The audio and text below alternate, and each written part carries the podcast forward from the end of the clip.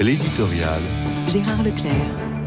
Trois députés des Républicains viennent de présenter une proposition de résolution en faveur de la reconnaissance du génocide des Assyro-Babyloniens pratiqué par l'Empire ottoman entre 1915 et 1918.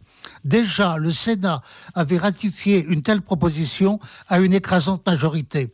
Il semble pourtant que le gouvernement ne soit pas favorable à une telle initiative qui nous mettrait en délicatesse avec la Turquie, héritière de l'Empire ottoman.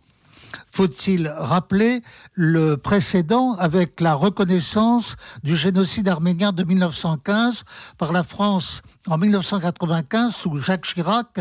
Il ne s'agissait pas de la même communauté, mais c'était aussi une communauté chrétienne persécutée et mise à mort dans le même empire ottoman. Cela m'a rappelé le combat mené par Charles Péguy, plutôt encore, puisqu'il date de la période où le futur fondateur des cahiers de la quinzaine était élève de l'école normale supérieure. C'était donc antérieurement à sa conversion au catholicisme, mais il avait pris vigoureusement la défense des chrétiens d'Arménie. Il réitérera plus tard son plaidoyer en faveur d'une prise de position nette du gouvernement français. Son ton était véhément nous avons choisi que les peuples opprimés continuassent d'être opprimés, que les peuples massacrés continuassent d'être massacrés, que les peuples à supprimer fussent en effet supprimés.